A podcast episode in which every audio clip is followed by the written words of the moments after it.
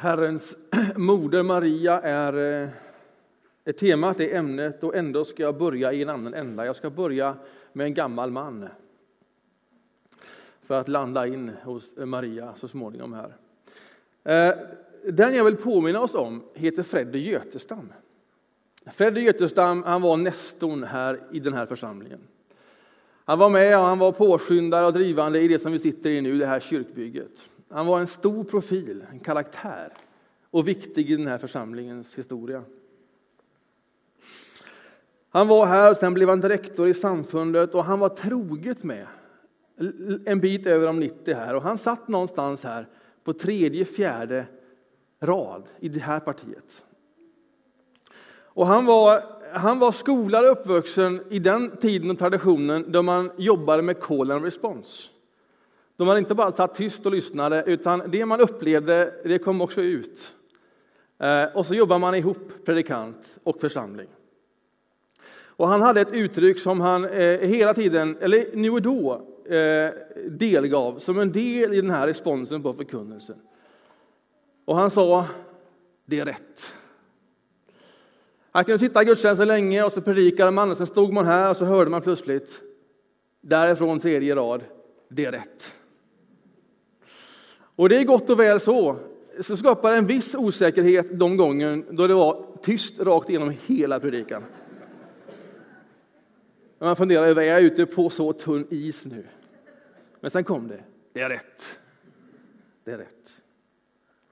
Han skrev en bok, Fredrik Götestam, om, om sitt liv och berättade om detta liv som pastor och församlingsföreståndare. Den heter Församlingen i mitt hjärta. Och där kommer han fram i ett kapitel till, efter hela sin erfarenhet nu i den här kyrkvärlden och i den här professionen, att den optimala åldern för en församlingsföreståndare är 43 år. Då står man på toppen av liksom sin karriär och sin potential. 43 år, det har han kommit fram till. Det fyllde jag i lördags. Så nu går det bara ut för Försiktigt eller brant, who knows. Men jag kan ändå på något sätt förstå vad han menar, vad han vill komma åt, tror jag. Nu har jag inte varit mycket mer än 43 år. Och, sådär, va? Men om jag står där jag står så kan jag tänka, ja, men det ligger någonting i detta. Man är inte helt grön fortfarande. Man har gjort några rejäla misstag fram tills nu som man har liksom inkorporerat i livet. Så, va? Man vet vad det är och man känner sina begränsningar och någonting av sina styrkor. Och ändå så har man liksom inte man kan liksom inte se slutet, det är för långt kvar. Sådär, va? Så man går in i det med full kraft och siktar någonstans där borta. Man står någonstans mitt här emellan, 43 år, det är piken. Ja visst, någonting av detta synsätt tror jag inte är unikt för Fredrik Götestam och vår tid.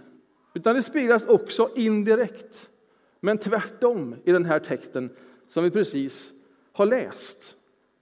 Här lyfts inte fram någon 43-årig man på toppen av sin karriär. Här är det två kvinnor som det berättas om, som det stora exemplet, när det stora undret ska ske. Maria hon var en okänd, ung tonåring och flicka. Alltså inte i ålder och kanske inte i kön då, för de riktigt stora förtroendena av sin tid. Och sen finns det en kvinna till i berättelsen ihop med Maria och det är Elisabet, hennes släkting. Hon beskrivs alldeles i stycket innan vara i sin ålderdom. Och det sades om henne att hon var ofruktsam. Det är de här två kvinnorna som står i centrum för den här berättelsen. Om nu Gud är på väg för att inkarneras till denna jord, om det ska ske som aldrig tidigare har skett, alltså ett av de största miraklerna någonsin, både innan och efter.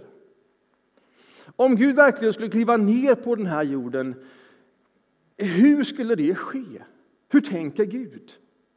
Alltså vilka kanaler, på vilket sätt med vilka människor skulle han samverka? Genom vilka skulle han verka? Hur skulle introduktionen vara på denna jord? om det nu ska vara synligt och tillgängligt för alla och spegla storheten i att Gud kliver ner på jorden. Skulle man välja den som hade hela arenan, som hade plattformen, som hade talarstolen, som hade nätverken, den som stod på toppen av sin karriär och potential, den som hade människors öron där och då, kanske en kejsare, kanske någonting, någonting som redan hade liksom. Skulle han verka genom en 43-årig man? Det är ju frågan. Eller genom en borträknad kvinna i sin ålderdom? Eller genom en okänd tonårsflicka i Nasaret?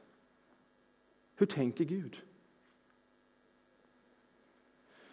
Det verkar som om när Gud väljer väg så är det mönstret etablerat sedan länge.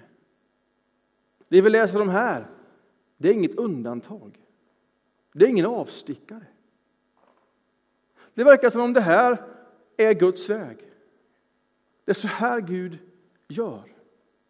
Att det är de här två kvinnorna som står i centrum för det kanske största miraklet, det är ingenting att förvånas över när det kommer till Gud. När Gud väljer sitt folk långt tidigare i historien så väljer han inte just det folket för att det var det största av alla folk. För att det var det som i sin storhet och mängd skulle kunna vittna om vem Gud var. Det fanns ju också sådana folk, men Gud väljer inte sådana folk. Han väljer någon liten och så säger han, gå nu. Lämna detta, gå nu, gå i tro. Och den vandringen ska säga någonting om vem jag är. Ja, visst, ni ska bli många. Och det ska gå bra. Och så är det gång på gång på gång. Det är som att det är Guds väg. Det är som att när Gud väljer så, så blir vittnesbördet så mycket tydligare om vem, vem Gud är. Därför att för Gud är allting möjligt. Allting är möjligt för Gud. Och det måste ju bli synligt. Därför att det är den stora berättelsen om Gud. Men Gud är ju Gud, inte mindre än så. Och därför är det kanske inte konstigt att det som vi ofta värderar högt och lyfter fram, det värderar Gud inte ner, men det är som att han värderar annat ännu högre. Därför att det säger någonting tydligare om vem Gud är. När inte kraften och styrkan står i vägen för Gud. En okänd tonårsflicka och en kvinna i sin ålderdom. Det är de som Gud verkar genom i det största av alla under. När Gud blir människa. Och vad är då deras vittnesbörd, Elisabet och Maria? Ja, men det är ju väldigt enkelt. Att de inte främst förlitar sig på sin egen styrka och erfarenhet och möjlighet och kraft, utan att de tror på Gud. Visst är det så enkelt? De tror på Gud. Och Gud tror på dem. Salig hon som trodde. Det är ju Elisabets utrop när de möts där. Salig hon som trodde. Detta var ju hemligheten. Ty det som Herren har låtit henne säga, det ska gå i uppfyllelse, sa hon, uppfylld av helig ande och i en profetisk gåva. Salig hon som trodde. Detta är ju hemligheten och detta är det stora vittnesbördet och budskapet till oss alla. Salig hon som trodde. Känn på det. Vad är det? Vad är det att tro? Ibland har vi förminskat tron till någonting som vi håller för sant. Ett drama som utspelar sig i huvudet, intellektuellt. I vår tradition här, frikyrkan, så har Maria ofta fått en mycket undanskymd plats och inte alls behandlats så som hon behandlas av Elisabet i texten som tar emot henne, som bara förundras. Tänk att jag får möta dig. Du som är min Herres moder. Alltså bara den glädjen och förundran och dela det med henne. Den stora frågan för oss här i vår tradition har inte varit att lyfta fram Maria, personen, utan vi har koncentrerat oss mer på, på läran, på jungfrufödseln. Man tror på det? Om man tro på det bokstavligt eller inte? Alltså det har varit den stora frågan. Är det detta som om läran har skymt människan? Kvinnan, tonåringen, Maria. Det är som om läran ibland blir så mycket viktigare än personen och personens berättelse och vittnesbörd.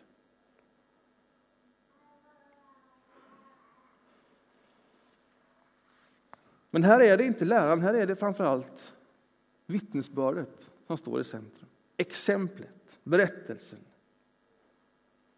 Berättelsen om tro. Att hon trodde. Att hon verkligen trodde.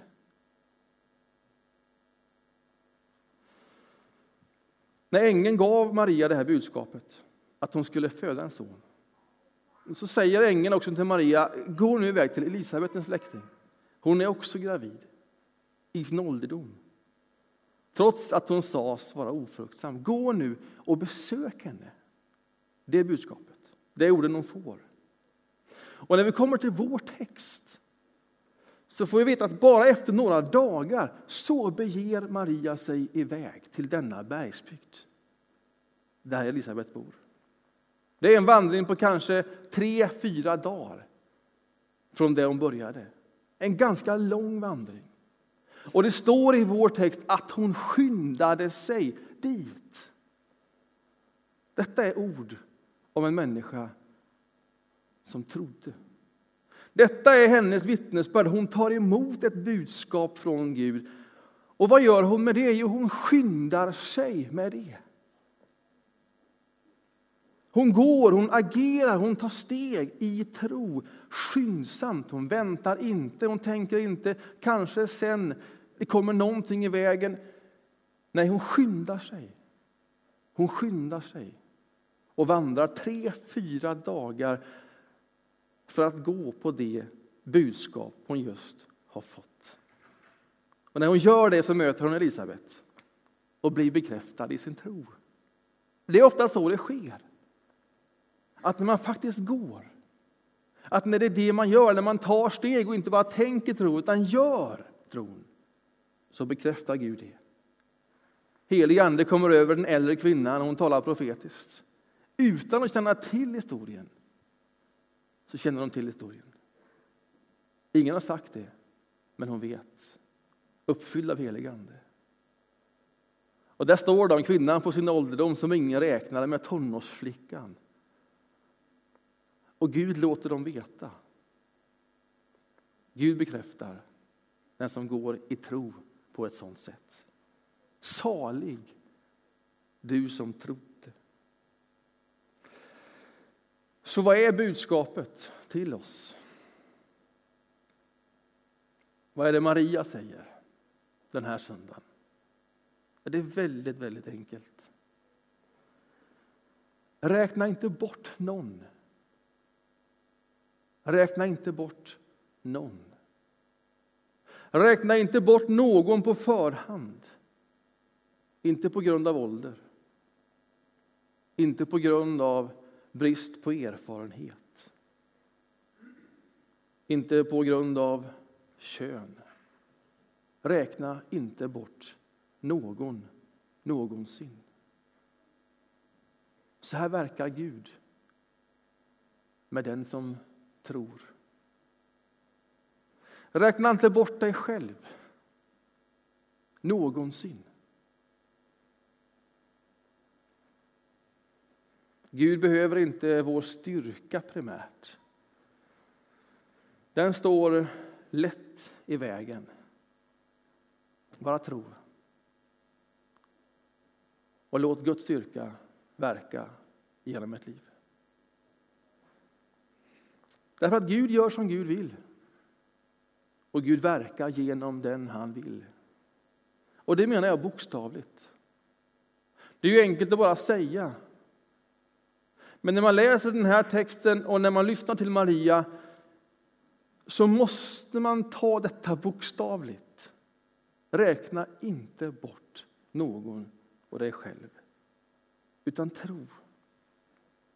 Det är till och med så att Gud kan verka genom en 43-årig man.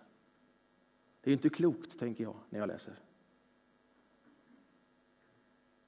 För Gud är allting möjligt. Bokstavligen allting möjligt. Och för den som tror på honom är allting möjligt. Vi läser om det och Maria är det stora exemplet om. Men Maria är med om allt detta. När hon blir bekräftad i sin tro av Elisabet så brister hon ut i en lovsång. Vad ska man göra med den erfarenheten? Vad ska man göra med den bekräftelsen? Ja, hon formulerar det i en sång, eller en dikt eller ett poem. Hon riktar det till Gud. Det är Marias lovsång. Och hon säger det som hon kommer fram till. Det som är hennes erfarenhet nu då och i den historia hon står. Att Gud han störtar härskare från deras troner. Men han upphöjer det ringa. Och mitt i detta står jag. Det är hennes lovsång. Vet ni, jag tänker att vi ska sluta den här predikan tillsammans genom att läsa den lovsången och stämma in i de orden. Så vill du öppna Bibeln så finns det här där vi slutade läsa tidigare. Lukas evangeliet kapitel 1 och från vers 46 och till vers 55.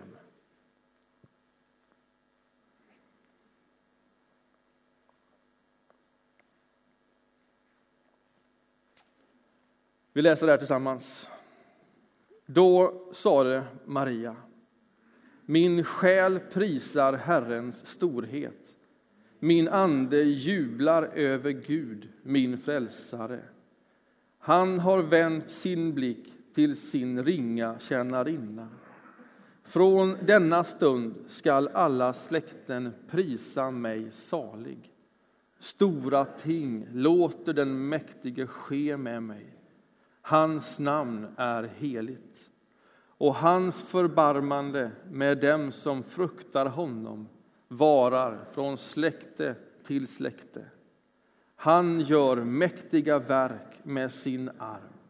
Han skingrar dem som har övermodiga planer. Han störtar härskare från deras troner och han upphöjer de ringa. Hungriga mättar han med sina gåvor och rika skickar han tomhänta bort.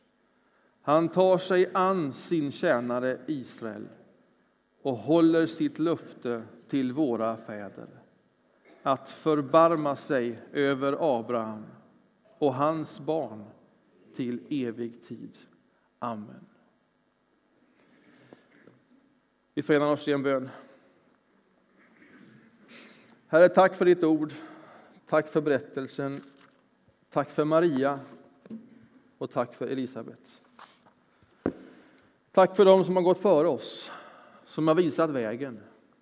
Tack för dem som trodde, som verkligen trodde. Tack för dem som hörde, tog emot och gick skyndsamt. Salig de som trodde. Hjälp oss att inte låta all vår styrka, vår briljans, vår egen självbild stå i vägen för din styrka. Utan använd det. Spela också med det, men låt det aldrig stå i vägen. Låt våra liv inte göra dig mindre, utan större. Hjälp oss att aldrig räkna bort någon enda. Aldrig oss själva. För dig är allting möjligt. Amen.